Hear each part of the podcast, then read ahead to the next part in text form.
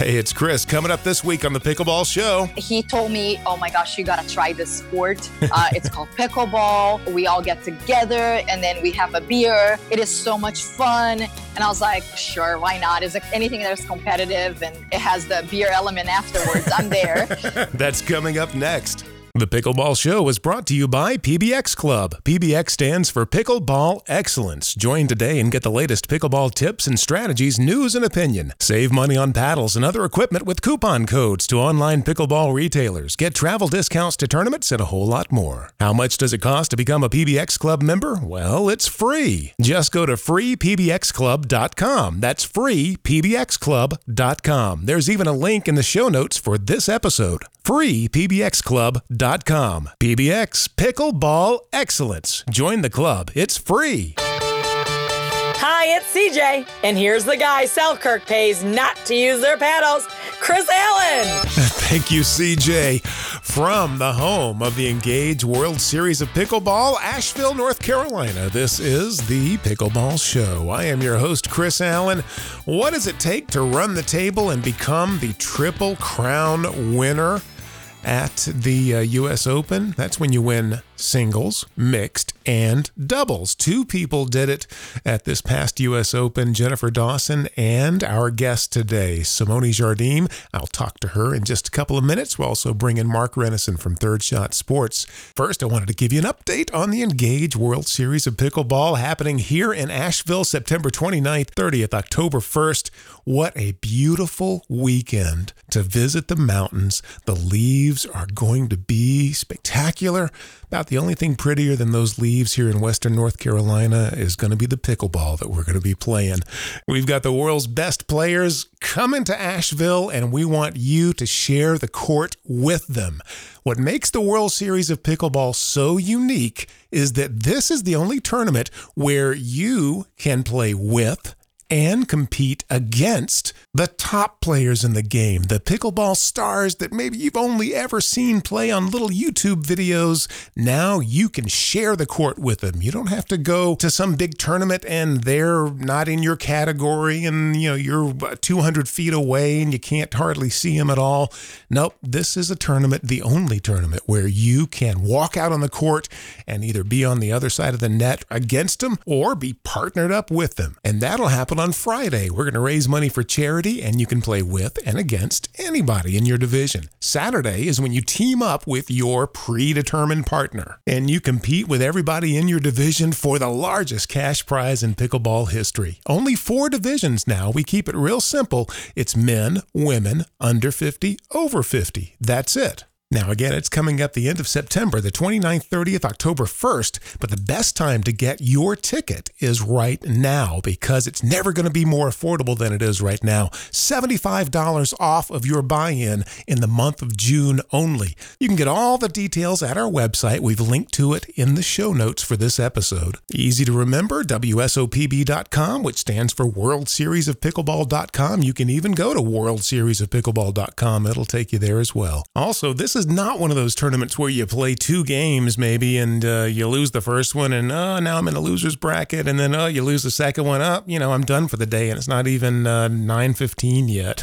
At the World Series of Pickleball, you are guaranteed to play multiple games. On Friday, you're guaranteed to play 6 games in your division. On Saturday, you're guaranteed to play 5 games in your division. So you can come, enjoy, be ready to play and be ready to watch some awesome pickleball because when you're not playing, you get get a front row seat to see the absolute best players in the game. Again, this is not a tournament where, ah, gee, now I'm 50 rows back. I can barely see over there. Now, this is very limited because it's an indoor facility. This is a select group, and when you're not playing, you are going to have primo access to watch the absolute best players in the game work their magic. The Engage World Series of Pickleball here in Asheville, September 29th, 30th, October 1st. Reserve your spot on the court in the month of June. Save 75 bucks off your buy-in. WSOPB.com. We want to see you here. Let's head up to Collingwood, Ontario, Canada, just a couple of hours north of Toronto, and bring in our friend Mark Renneson from ThirdShotSports.com. Hey, Mark. Hi, Chris. So I'm afraid I've got to correct you. I'm currently not in uh, Collingwood. I'm in Markham, Ontario, teaching pickleball. Oh, tell me, where is Markham in relation to Collingwood or Toronto? Markham's only about half an hour north of Toronto. It's really close to the airport. And um, they built a beautiful center when Toronto hosted the Pan Am Games Mm-hmm. uh, a couple years ago. And so this beautiful facility, 13 indoor courts. It's uh, one of the nicest indoor facilities I've ever taught pickleball at. Oh, nice. So you're that much closer to the Loose Moose in Toronto, my favorite place in Toronto. Your favorite bar, I know. um, I got to tell people, I have been laughing for days over this new video that you did called Pickleball Stereotypes. And it is so funny. I mean, your videos are always informative, but this one is just laugh out loud funny. I think I've watched it probably five or six times. It is great. Thanks. It, this was, um, I mean, I love making these videos and they take some work, but by far this was the most enjoyable one I've made so far. And I got my friend Abby David to help me out. And Oh, she was Um, awesome. Yeah, she was yeah, really good. Abby's Abby's great, and I think we hit on a lot of the stereotypes that you see out on the pickleball court. You really did. I don't. I was trying. I was going through the list in my head, thinking, did he leave anything out? And I think you caught just about every one of them. I couldn't come up with one that you didn't cover. So Well, you- got. well, you know what? Our the feedback we've had in the YouTube comments and the emails, people are giving me lists of their own. So I think there's definitely going to be a sequel of this. Oh, that'll be great. And we'll link to it in the show notes. If you're a member of PBX Club, you got the uh, video link over the weekend, but we'll uh, make sure it's in the show notes for this episode as well. It's called Pickleball Stereotypes, and it's really funny. And uh, yeah, you were great. Abby was. Looked like he shot it down at the U.S. Open, and uh, that is where our guest today totally dominated U.S. Open in April. They did a new thing this year. They had uh, what's called the Triple Crown, and they said if you win singles, mixed and doubles, you become a triple crown winner and you get a, a, a cash bonus. And uh, two people were able to do that at this year's U.S. Open. Jennifer Dawson took it in uh, women's seniors and in the women's division, singles, doubles, and mixed were all won by Simone Jardim. Hey, Simone, how are you today? I am great. It is great to join you, and I'm looking forward to uh, sharing some of the things that uh, I've learned along the way. The sport is only growing and, and uh, getting bigger and bigger, so it's exciting times. It really is. And I have to say that, uh, well, first, we should probably give credit where it's due. You won singles all by yourself. Your mixed partner that you won uh, pro gold in was uh, Oliver Strecker.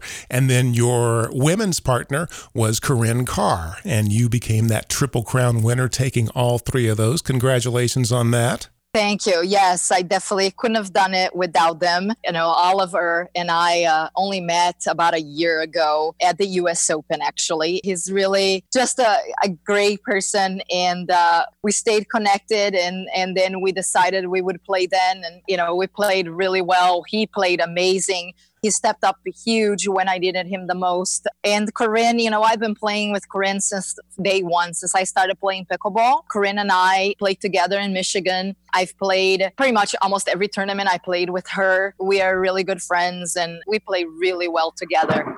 Well, we are looking forward to Sorry, having. it's It was a little thunder. storm it here yeah, we've got a little. Yeah, we've got some here in North Carolina too. So, uh, will- oh, my, and my little dog just came running in because he heard the thunder, and he's a little has a little bit of thunder anxiety here, yes. but he's okay. Yeah. One thing, you're not only one of pickleball's greatest players, you also have the coolest name in all of pickleball. It's an awesome name. It's it sounds like a like a really high end perfume or something. I can just hear the TV commercial like, "Ooh, wow, you smell amazing," and "Oh, well, thank you. Uh, that's uh, Simone Jardim." Oh, well, thank you. Thank you for the pitch. Anybody who is looking to make Yeah. a perfume, just let me know. That's, yeah, it's a great name. It's just yeah, it's like ooh, available only at Saks Fifth Avenue. Simone Jardim. that would be fantastic. I do like to smell, you know, smell good. So, uh, you know, all the sweating that goes on in Florida, uh, definitely pretty important to uh, stay fresh.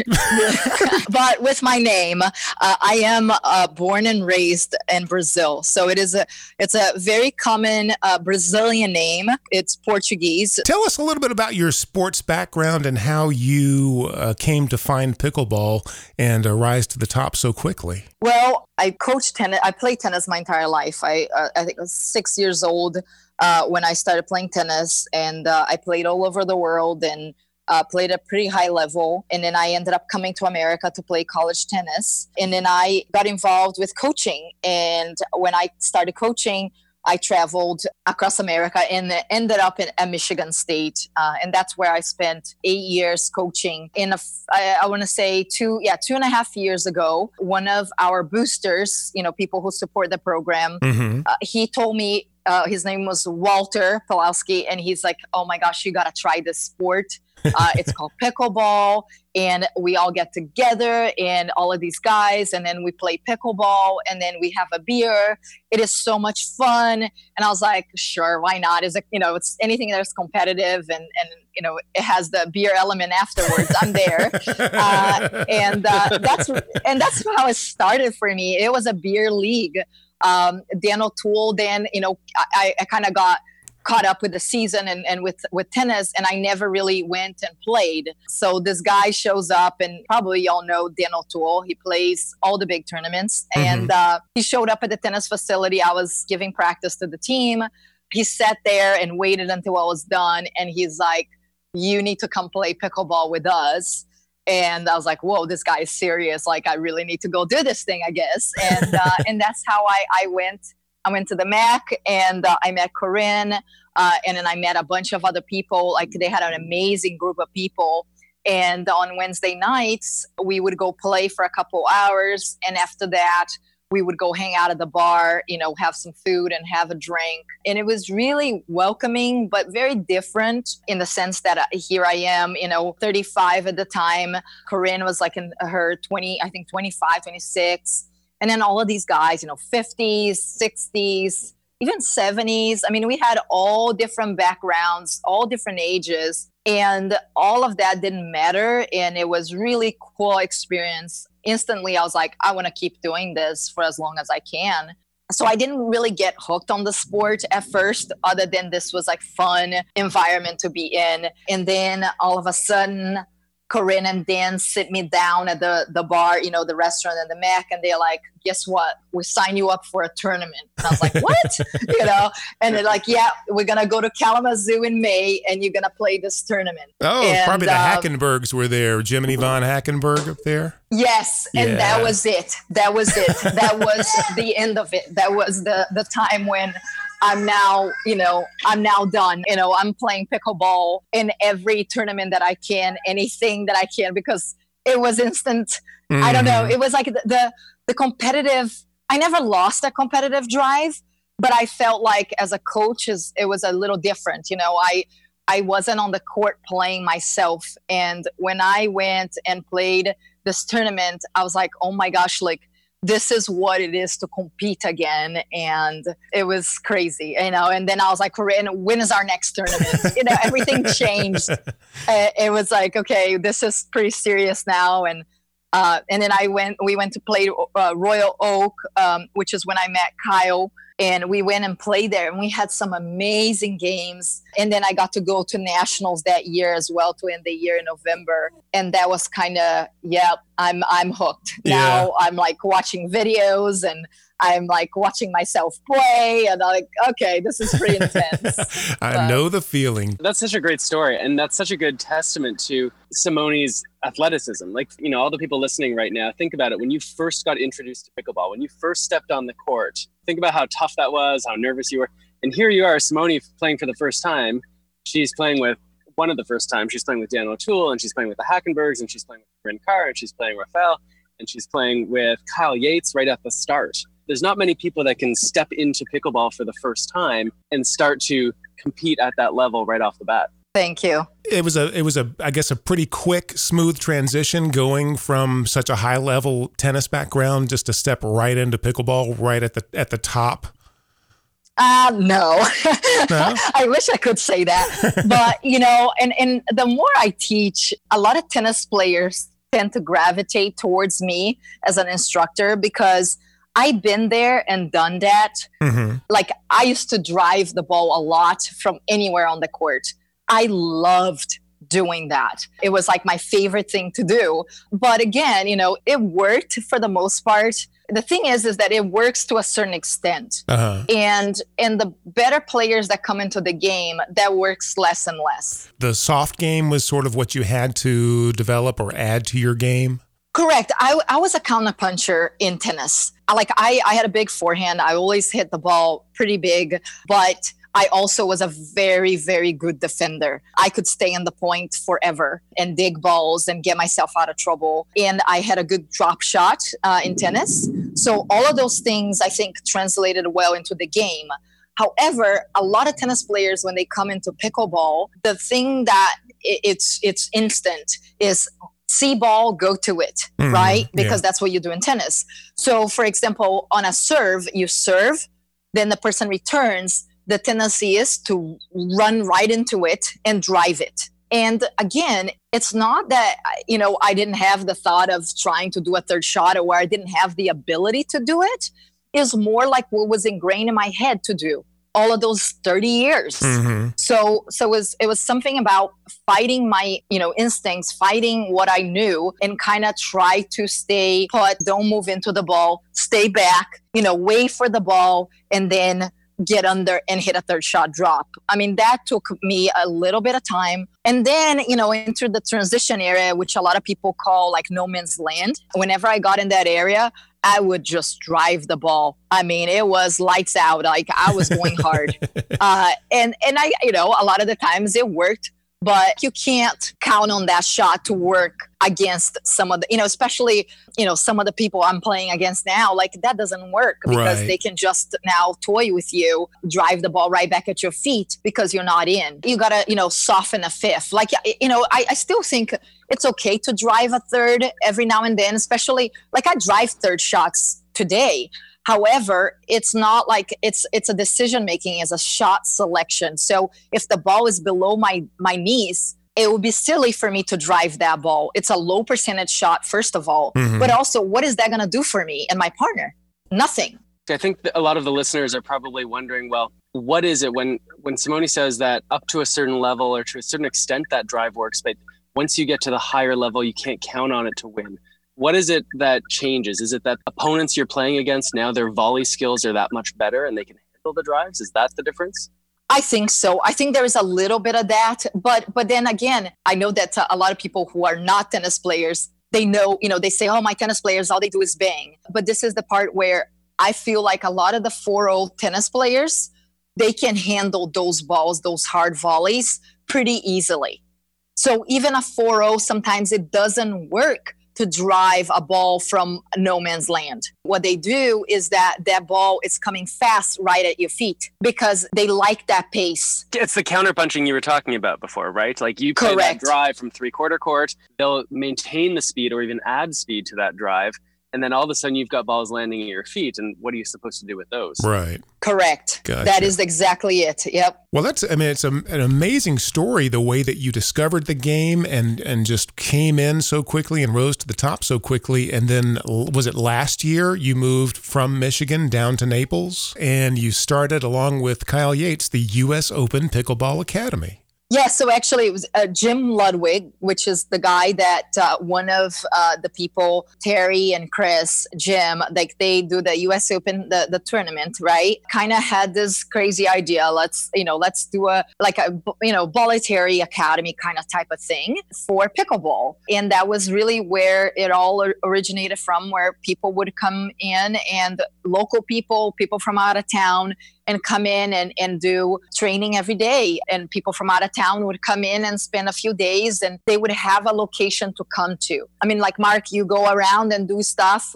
It's hard when you have a family to be traveling all the time. So I wanted to stay put and have people come to me. Yeah, having the having that set up, and I mean, not just staying put and having people come to you, but you have one of the nicest places to play pickleball there is, right? So I love hearing when people say, "Oh, well, we just went for it. Life's too short. We're just going to go for it." I actually kind of think that that's sort of the way that I perceive you to play pickleball, right? This kind of like all out, just going for it, not holding back kind of approach. And it seems like it's worked out really well. And I think what a perfect pairing between having the tournament, the US Open, and having this US Open Academy at the exact same location. It's fantastic. We are very we feel very lucky i guess you know you make your own luck at the same time but we have been very lucky with the people that have surrounded us and we're very very fortunate and we're very thankful for everything that has happened to us for sure well, you're in a prime position too, seeing people not just there locally, but people coming to you from around the country and around the world. You can see, I guess, a lot of the commonality in people and you probably see the same things over and over again. You find yourself maybe giving some of the same advice over and over again to a 3-5, a 4-0, a 4-5. What are some of the things, Simone, that you see over and over that most players beneath the 5-0 level, most of them are probably guilty of, including me? how much time do we have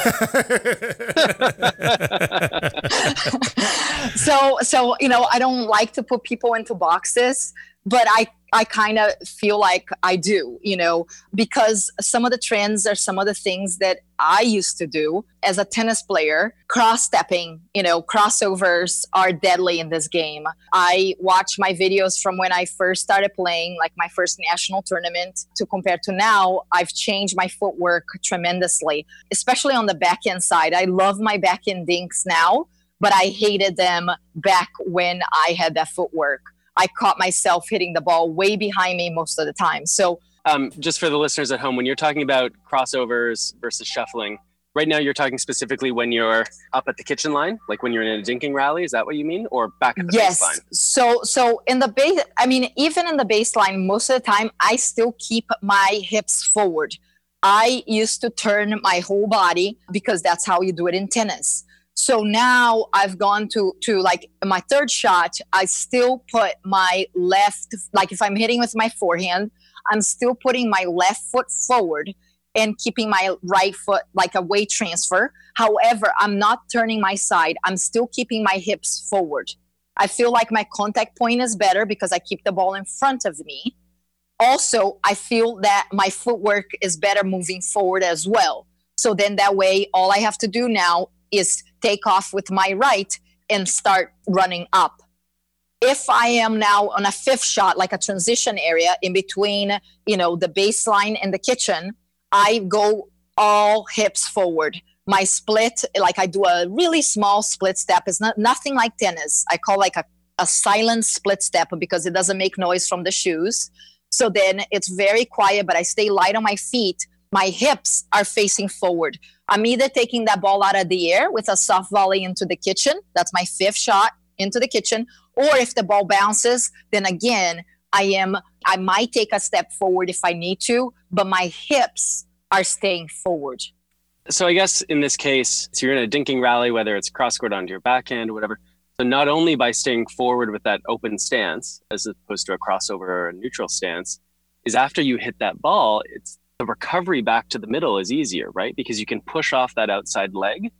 Absolutely. You, if you've just shuffled out, you play the dink, and you can. That's a more explosive recovery step. Um, versus, I'm in the same boat as you. I used to always sort of step across and then realize that the recovery became much harder. Um, Correct. Yeah, and you know, I as the more I coach, uh, people actually help me all the time because I've played a few sports, but I haven't played. I, I never played basketball.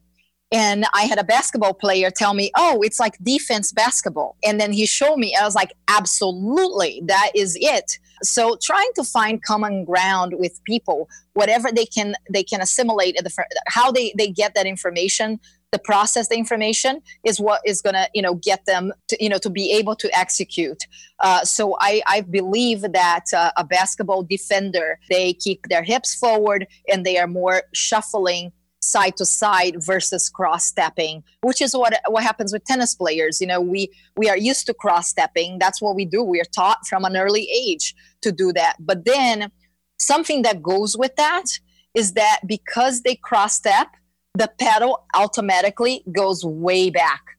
And then to control a dink with that is very difficult. So they end up swinging and over hitting the ball. For average players at home i can imagine people saying well, that's great for Simone. I mean, have you seen have you seen this woman move on the court? How fast she is. Sure, if a ball's hit four or five feet to her left, she can shuffle out there, play it, and then recover back. But for a lot of people who are less mobile, that's not always an option. So in your case, if someone ever hits a ball so wide that you can't get there with shuffling steps, or for the average players uh, that might be listening, is there a point where when you're moving laterally, it shouldn't be a, a sidestep? Is there a point or a shuffle? Is there a point where you need to rely on a crossover? Absolutely. I mean, to me, you know, and I always tell, I mean, who doesn't like to win, right? If you're gonna die by it, then then don't, you know. So so to me, it's like your objective always is to get the ball back, right? That is your number one priority. Get the ball back in play, and then your number two is to get the ball back in play without hurting you or your your partner. So what I mean by that, if the ball gets pulled out wide and you can't get to it with shuffling and you end up crossing over. Just remember, you do not want to just pop a ball up and your partner gets hammered with the ball, right? That's mm-hmm. when you get the look. yeah. so, oh yeah. I've I've gotten the look many many look, times. Yeah. yeah. So then that's when you got to figure it out. Okay, what's Plan B or what's Plan C? And I always say when you get out of position, think of soft hands. Somehow get that ball into the kitchen that it bounces. And then you know a last resort throw the ball up then and get yourself some time. Do whatever you can to get yourself some time for recovery. Because if you're out of position and you just hammer the ball they're going to go to your partner or through the hole. Right. Now chris i feel like we're going to get a lot of angry emails if we have this chance to speak with simone and we don't ask her about two-handed backhands oh yeah That's a great point, Mark. And let's do this, Simone. This is so much fun. You've got so many interesting things to say, and uh, I know the listeners are going to want to hear even more from you. Would you be so kind as to join us next week for a part two? Absolutely. I would love to do that. Well, we are looking forward to it. We will talk to you then. Thank you. And between now and then, if you want to find out more about Simone Jardim and the U.S. Open Pickleball Academy, just go to usopenpickleballacademy.com. Of course, we've linked to it in the show notes for you. Mark Renneson's at thirdshotsports.com. He's got his videos there, his newsletter, lots of great info. And we've got the Engage World Series of Pickleball coming up here in Asheville, September 29th, 30th, October 1st. Again, do not delay. June is the absolute best time to get your tickets. They'll never be more affordable. Get $75 off your buy in in in the month of June. WSOPB.com. That's the place you want to go. I'm Chris Allen. This is the Pickleball Show, and until next week, keep them low.